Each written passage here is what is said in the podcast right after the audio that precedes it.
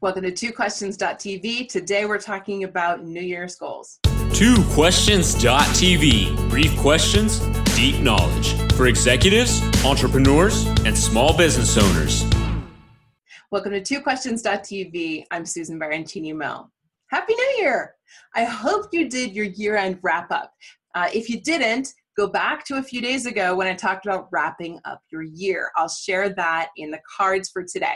We're going to jump right into pacing out your new year today. You might have some goals you didn't quite achieve in the last year and that you want to continue to work toward this year. Remember, we're celebrating the progress that we made and we're setting new benchmark for those old goals. And you might have some new ones that you want to reach too. But remember, when you set a benchmark and you only get so far, you don't worry that you didn't meet the benchmark. You celebrate how far you did come. And you think about what could I do next and who do I have to be to make this next thing happen, right? Okay. So, what are the goals that you're working toward and what kind of progress do you want to see at key benchmarks throughout the year?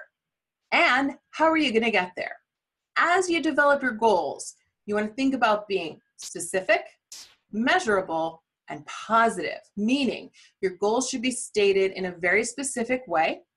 So you don't want to say, I want to lose weight or I want to be a better leader. You want to be very clear about how much better and and you want to be specific and measurable. So I want to lose a certain amount of pounds. I want to, you know, I want to be specific, right? Um, not just I want to be healthier, but how do you want to be healthier? Not just I want to be a better leader, but how do you want to be a better leader? And try to come up with ways you can measure that. Now, being a better leader, it's hard to measure that. Okay.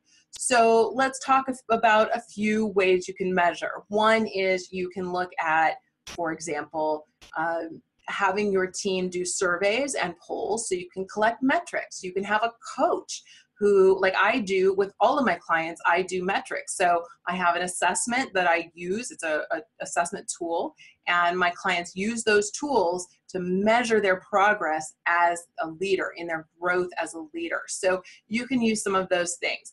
And your goals should be stated in the positive. So you don't want to say i don't want to yell at my employees anymore but rather i want to be a more effective leader who is in control of my emotions and you can actually come up with some metrics that fit around that as well. But you can see how that's stated positively in terms of what you want, not in terms of what you don't want.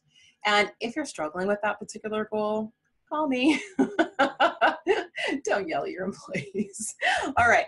As you as you work through these goals and you develop strategies to meet those goals, think about what are you willing to do to achieve your goals? How hard are you willing to work to get there? What kinds of things, what kinds of mentors, coaches, leaders, people do you need in your world, in your circle, in your sphere of influence to help you get there? And how much time can you give to those goals?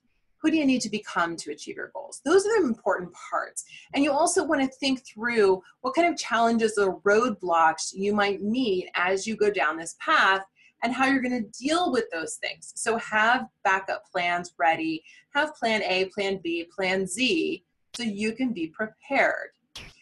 It's also really helpful to envision yourself achieving the goals that you've set out and to make that a part of your regular routine. So, this is called future pacing. It's an NLP technique that allows you to see yourself in the future, realizing the goals that you've set out for yourself and being successful. And it helps to create a state of mind that that creates future performance and success. And also when you're thinking in that way when you have that plan in your mind it allows you to see solutions to problems. So if you're working toward a plan if you have a clear path and you see and you envision where you're heading your brain is open to possibility. Your brain becomes more open to solutions. So when you encounter a roadblock or a challenge, instead of going, oh, no, I don't know what to do. What am I going to do now?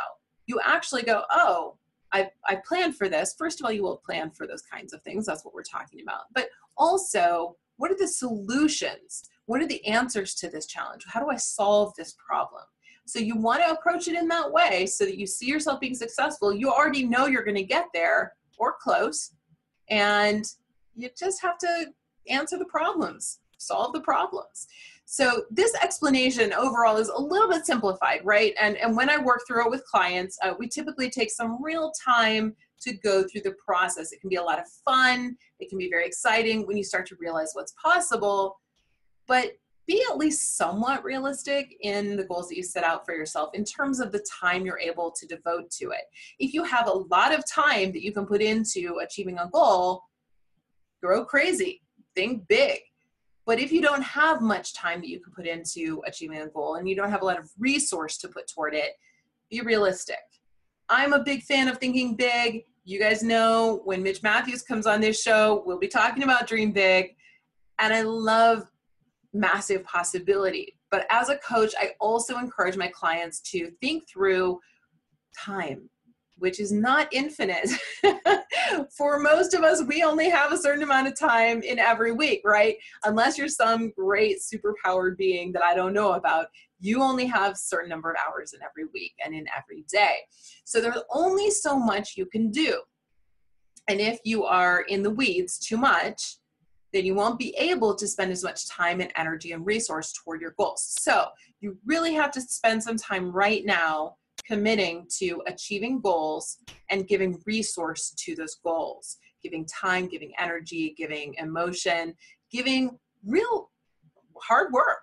So you have to be prepared to do that. So you have a little homework to start your year off right.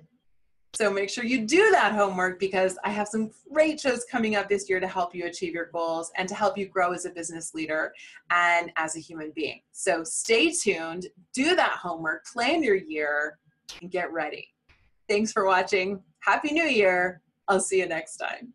This has been TwoQuestions.tv. To subscribe to our YouTube channel, learn more about the show, the guests, and our host, Susan Baroncini Moe, visit us at www.twoquestions.tv.